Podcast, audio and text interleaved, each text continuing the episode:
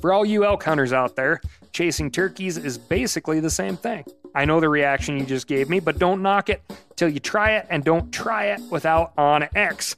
The Hunt app will not only help you find new areas on public ground, but I use it to find out landowner info to get permission on private ground that I see birds on as well. OnX Hunt has a special offer for you. Use code CAL to receive 20% off your membership at onxmaps.com slash hunt and find more birds this spring.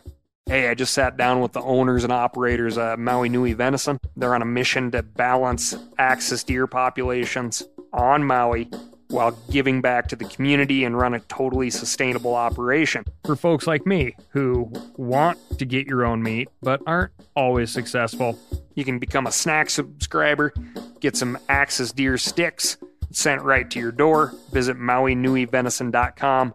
That's M A U I N U I venison.com and use promo code CAL for 20% off your first order. I'm sure a lot of you guys remember the old ceremonial hunting tradition of eating the heart out of the first animal you kill. Meat from those organs are among the most nutrient rich foods on the planet.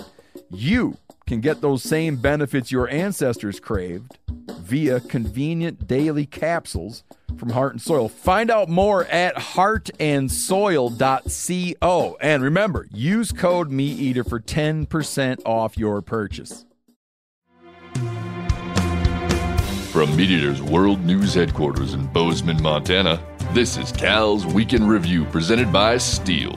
Stihl products are available only at authorized dealers. For more, go to stihldealers.com. Now, here's your host, Ryan Cal Callahan.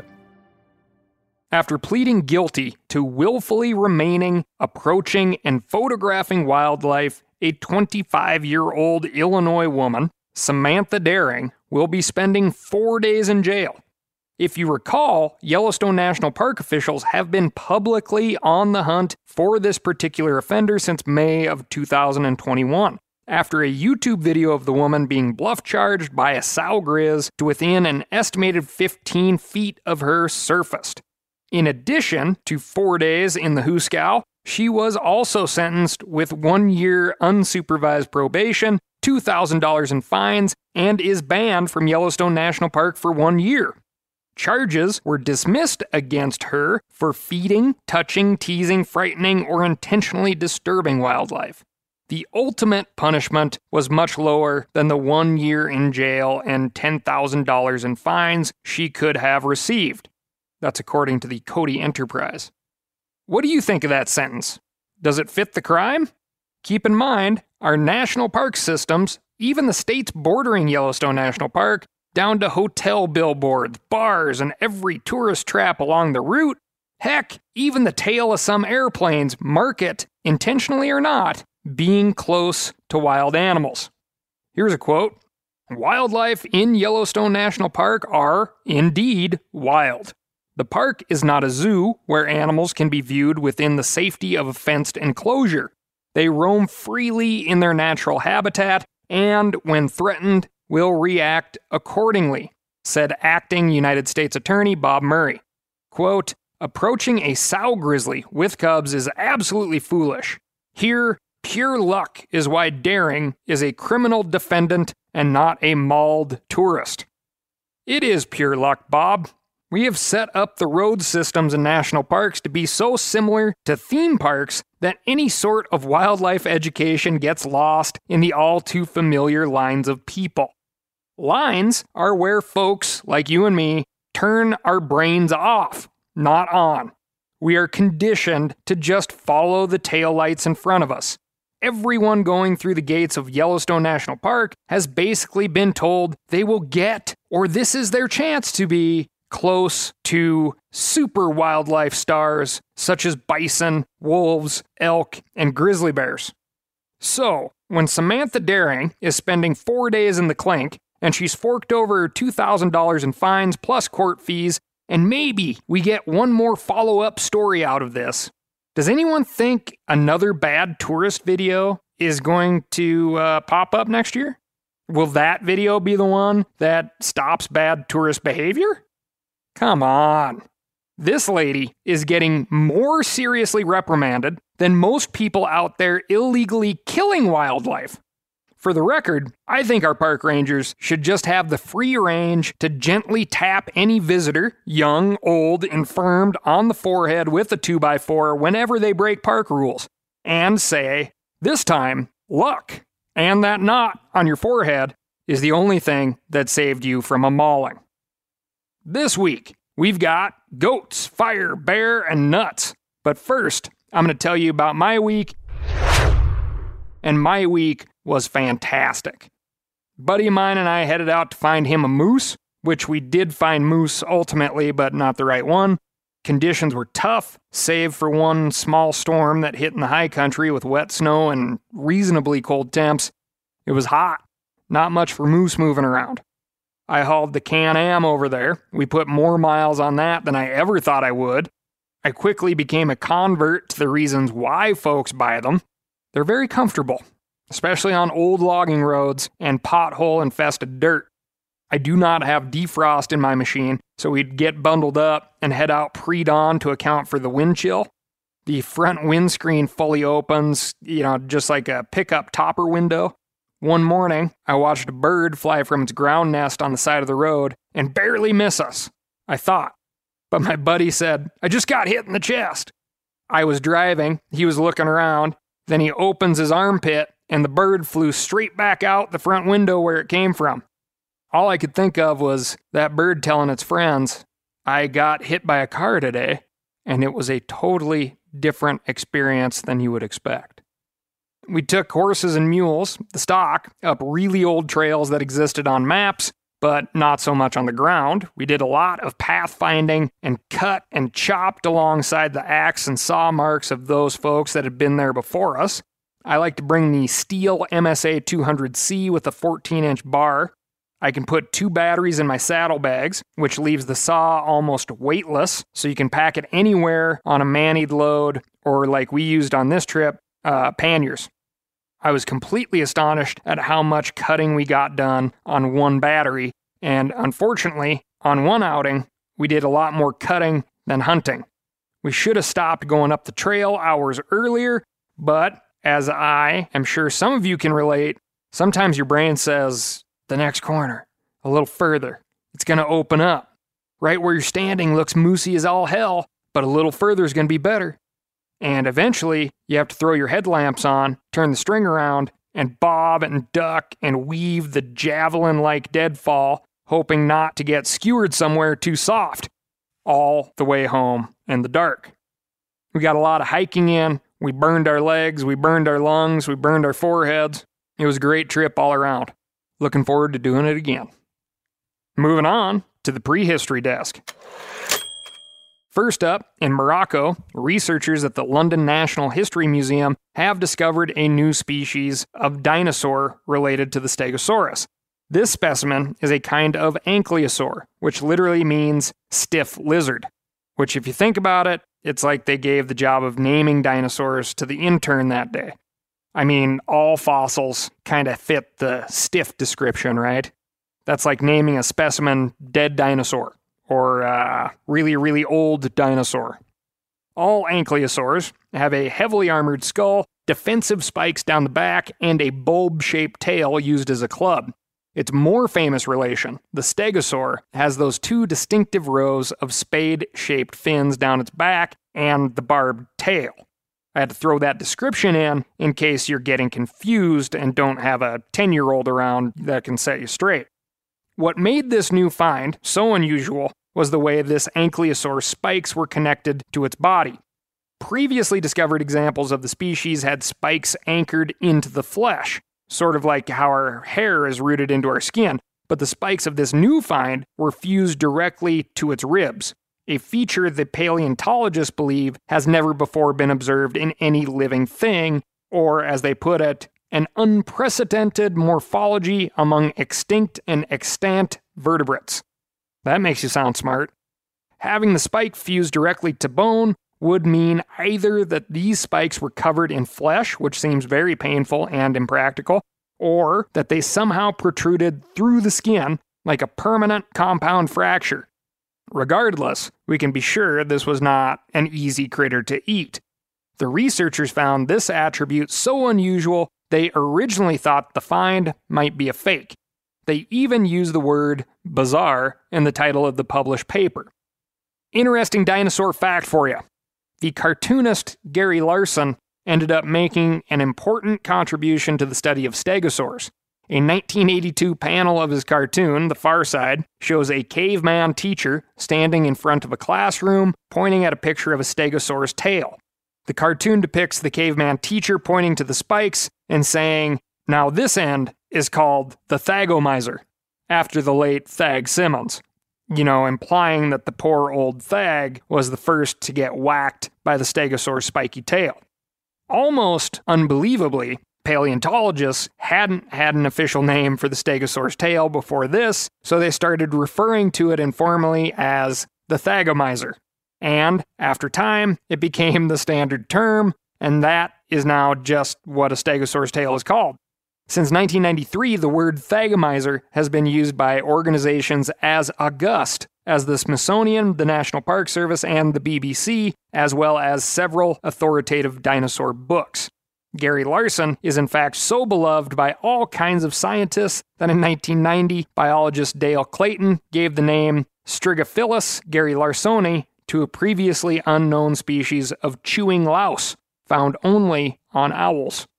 Now, how's that for a legacy, Mom?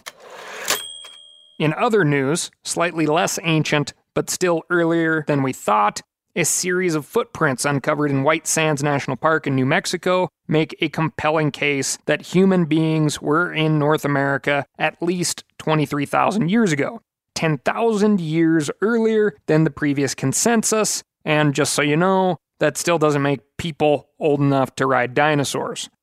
To determine the age of the White Sands footprints, the scientists dug shallow trenches alongside them and analyzed preserved grass seeds trapped in each layer of ancient dirt.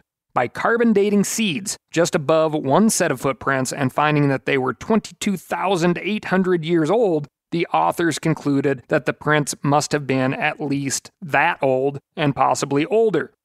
We've talked before on the show about carbon dating and how, in order to do it, you need you know, something made of carbon.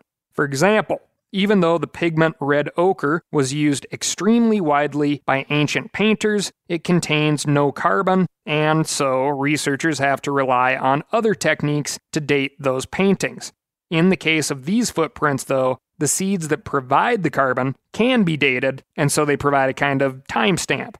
Similarly, when researchers were analyzing the Chauvet Cave in France, which has some of the world's most beautiful prehistoric paintings. I'll be honest with you guys, I uh, once considered a tattoo that would be, you know, of cave paintings, and, uh, you know, was shamed for that idea and never followed through with it.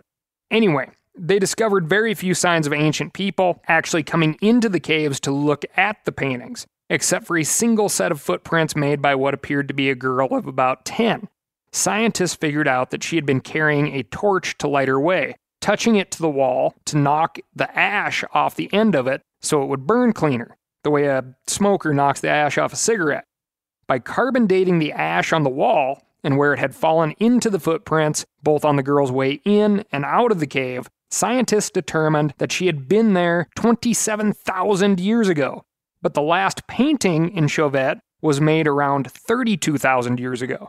So this girl seems to have been the only person who had seen the paintings in 5,000 years, and the last person to see them until they were rediscovered in 1994, which could imply that she was so unimpressed that she told no one about them, or that people just didn't care about art. If that doesn't give you chills, it should. That whole story is like history repeating itself type of you know what I'm saying? Or maybe uh, when you hear some old duffer say, you know, nobody pays attention to their kids anymore. In my day. Anyway, back to uh, New Mexico and our 23,000 year old footprints. If the White Sands prints are 23,000 years old, then they were made when an enormous glacier called the Cordilleran Ice Sheet completely covered western North America down to about present day Oregon. And that means that either people got here from Asia over the glacier, which seems very difficult, or came here by boat along the coast, something we've covered many times, which also seems very tough, or possibly were already here even before glaciers closed the route. This last hypothesis could mean that human beings were in North America a long, long, long time ago. The anthropologist Paulette Steeves, a member of the Cree and Métis peoples, recently published a book from University of Nebraska arguing that human beings have been on this continent for more than 130,000 years. Which of you listening right now took a class in school about Family Finances 101? No one? Yeah, me neither. Just like the importance of a will or college savings plan or even life insurance or estate planning, we have to know these things. But how do we figure it all out? That's why I'm excited to partner with Fabric by Gerber Life. Listen, one of the few things expected of you in life is to not let other people pick up after you. That's why I have life insurance to make sure my stuff is taken care of even when I'm gone. Fabric by Gerber Life is term life insurance you can get done right here, right now. You could be covered from your couch in under 10 minutes with no health exam required. Join the thousands of parents who trust Fabric to protect their family. Apply today in just minutes at meetfabric.com slash cal. That's meetfabric.com slash cal. M-E-E-T fabric.com slash cal. Policies issued by Western Southern Life Assurance Company, not available in certain states. Prices subject to underwriting and health questions. Now, a lot of you guys are familiar with the old hunting tradition of eating, you know, some organ, the heart or a chunk of liver off the first animal you kill. I had that when I was a little kid, and it was a big deal. Organ meats were always prized by frontier people who knew the importance of getting a lot of different minerals and nutrients. And as often is the case, those guys were onto something. Because organs are among the most nutrient rich foods on the planet. And you can get the same benefits your ancestors craved via convenient daily capsules from Heart and Soil made exclusively from regeneratively raised, grass fed, and finished cattle. Heart and Soil's unique freeze drying process means all those important nutrients are trapped in, ensuring you experience every one of the benefits of nature's superfood in a clean, convenient, taste free capsule. Find out more at heartandsoil.co and make sure to use code MeatEater for 10% off your purchase. That's heartandsoil.co. Use the code MeatEater. We've all seen plenty of gadgets and fads come and go, but here's one product that stood the test of time Seafoam Motor Treatment. Lots of hunters and anglers know that seafoam helps engines run better and last longer. It's really simple. When you pour it in your gas tank, Seafoam cleans harmful fuel deposits that cause engine problems. I'm talking common stuff like hard starts, rough engine performance, or lost fuel economy. Seafoam is an easy way to prevent or overcome these problems. Just pour a can in your gas tank and let it clean your fuel system.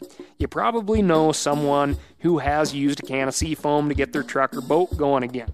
I guarantee you've listened to them because I use it you know, regularly.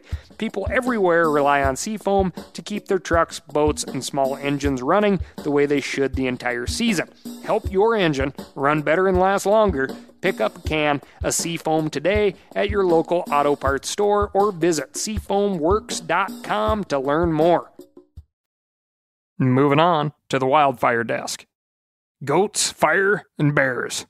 The Bureau of Land Management has enlisted a new kind of soldier in the fight against wildfires goats. That's right, according to Colorado Public Radio, BLM biologists have released hundreds of goats in key areas to help control the invasive, overgrown plant species that become tinder for wildfires. In the process, goat manure helps the soil hold water and enriches the ground for native plants to thrive.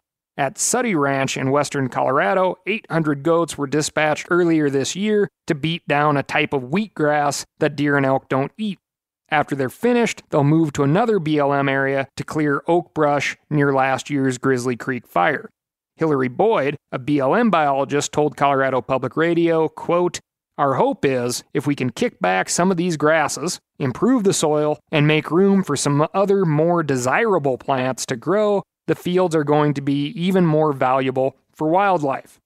Believe it or not, goats have been fighting fires in the United States for a long time. In 2001, Smithsonian Magazine found a couple in California who had been using the technique since 1991. The Golden State has for many years conscripted goats as environmentally friendly allies in the wildfire fight, and the idea may be starting to catch on in other states. Goat grazing is only one of many fire suppression techniques, but goats can be deployed in areas where prescribed burning is impossible or impractical. Landscapes prone to human caused fires are also areas where folks don't like a bunch of smoke. Biologists might consider using goats around campgrounds, trailheads, and private land to cut back on underbrush without using fire. In addition, as I mentioned in our last wildfire roundup, some fire conditions promote plant growth, even bad plants. There's no sense burning a bunch of invasive weeds only to have them rebound even stronger the next year. Goats can clear an area of these plants without making the original problem worse. Goats aren't the perfect solution, of course. Remember, the manure I mentioned earlier? If goats are released too late in the season, they'll munch down invasive plant seeds and deposit them out the other end. Like all things, goats must be used responsibly. There's a lot of reasons for getting the wildfire problem under control loss of human life, property damage, harm to wildlife. Environmentalist groups have raised concerns about how aerial fire retardant affects animals, especially fish species. You've probably seen videos of tanker planes dumping thousands of gallons of the red water chemical mixture in a brave effort to control the spread of a blaze. Between 2012 and 2019, the Forest Service used more than 102 million gallons of fire retardant. Fire retardant is mostly water, but companies also include chemicals like ammonium phosphate to stick to plants and inhibit combustion. The mixture hasn't been shown to harm humans, birds, or large wildlife because typically humans, birds, and wildlife are gone by the time they're flying over. The retardant isn't good to ingest, but it's usually washed away and diluted by streams or rain runoff. Amphibians, rodents, insects, and other creatures that hunker down to wait out a blaze may have more trouble. According to a 2011 Forest Service Environmental Impact Report, water quality can also be affected, especially in small ponds and vernal pools where water can't flow to dilute the ammonium phosphate. A vernal pool is kind of like the prairie potholes I talk about with some frequency. They are typically very shallow, intermittently dry areas where water collects. Think of that elk wallow you know, that is often dry. Vernal itself means of the spring, which is a fun thing to keep in mind the next time you run into someone named Vern. Fire retardant has been linked to fish kills in Oregon, New Mexico, and California, but a 2019 biological opinion by the National Marine Fisheries Service concluded that the chemicals do not destroy critical habitat or jeopardize the existence of threatened salmon, chum, and steelhead trout. In other words, fire retardant might kill some fish, but it's unlikely to have population level impacts. In their never ending quest to ban hunting in the United States, animal rights lobbyists have hit another excuse to indefinitely postpone hunting seasons Earlier this month, the Center for Biological Diversity called on the Nevada Department of Wildlife to shut down bear hunting units due to wildfires in the state. CBD's Nevada state director said we should give bears a break. Climate fueled catastrophic fire isn't just hard on us, bears are struggling to survive and recover from the most difficult summer of their lives.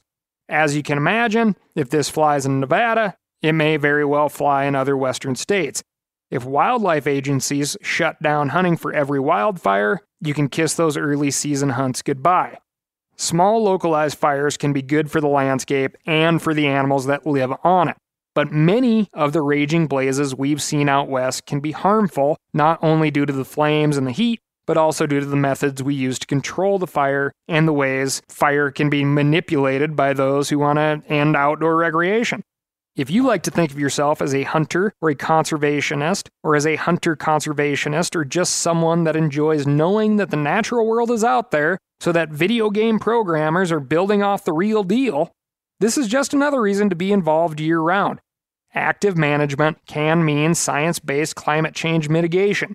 prescribed burns, which means dealing with a little smoke in your neighborhood for a short period of time to offset an entire summer or longer of smoke inhalation, selective logging, which can even mean a clear cut or cut block here and there, and maybe even goats.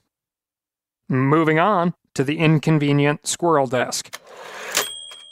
A man in Fargo, North Dakota, returned from a four day business trip last month to find his Chevy Avalanche filled to the brim with black walnuts. And when I say filled, I mean filled. In photos posted online, Bill Fisher explained how an American red squirrel had packed his truck's engine bay, side panels, and frame with lemon sized walnuts. In total, Fisher retrieved 42 gallons of black walnuts from his truck.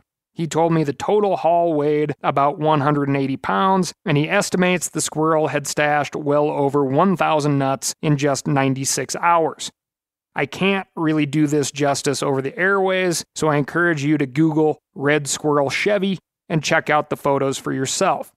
Fisher says he can still hear walnuts rolling around in the frame of his truck, but he's had a good attitude about the whole thing. He offered the all natural paw picked black walnuts on his Facebook page and said that the furry tree dweller may be retiring soon due to health reasons. The squirrel is dealing with a caustic work environment due to a relentless micromanaging supervisor of the canine type, referring to his dog. Believe it or not, this isn't the first time Fisher has dealt with this problem. His neighbor's walnut tree produces mature nuts every two years, and every two years he finds walnuts in his truck. This year, he thought he'd be safe doing a full cleanup in the middle of September before his business trip. He was wrong. He told us this is definitely a red squirrel, with attitude to match against other squirrels. According to forestry professor Georgia Peterson, red squirrels frequently engage in what's called larder hoarding. They'll store large caches or middens of their favorite foods. The squirrel prefers Fisher's black walnuts, but red squirrels often go for fungi fruits, and especially tree seeds from coniferous species. The other type of hoarding is called scatter hoarding. Eastern gray squirrels more frequently stash their food in this way by hiding or burying small amounts of food in various locations throughout their territory. Both types of squirrels engage in both types of hoarding, but reds tend to larder while grays tend to spread. As MeatEater's Clay Newcomb pointed out recently in an article on themeateater.com, Finding a squirrel's cache of food, or at least finding the area where they've been storing food, is the first step in a successful squirrel hunt. If Fisher wanted to do any squirrel hunting, he might try parking his Chevy on the nearest patch of public land. Squirrels might think that cars and trucks make great food larders, but it can be dangerous to drive with a cache of pine cones, nuts, or tree bark. Your engine can overheat due to a lack of airflow, and combustible materials can catch fire if they're pressed against an exhaust pipe. If you live in an area with lots of red squirrels, be sure to check your engine bay regularly for squirrel food during the fall months. Parking your car in a garage is the best way to avoid being chosen as a pantry. But I've also heard that mothballs, hot peppers, and other animal repellents can do the trick. If you want to know a personal favorite of mine, Downy dryer sheets. Get a box of Downy dryer sheets, poke those dryer sheets in any little hole that you think a squirrel can get through or a mouse or whatever. There's something about those things that just irritate the crap out of them, they won't go near them. Hopefully, you'll have better luck than Fisher did. He's tried placing a mixture of Tabasco sauce and cayenne pepper under the hood and parking his truck as far away from the tree as possible, but so far, nothing has been able to dissuade his furry intruder. That's all I've got for you this week. Remember, if the squirrels are putting away that much food, it's going to be a hard winter. So go to stihldealers.com and find your local Stihl dealer to get prepared to cut and buck some firewood. As always, thank you so much for listening, but write in to Ask Cal, that's A S K C A L, at themeateater.com and let me know what's going on in your neck of the woods. Thank you so much for listening. We'll talk to you next week.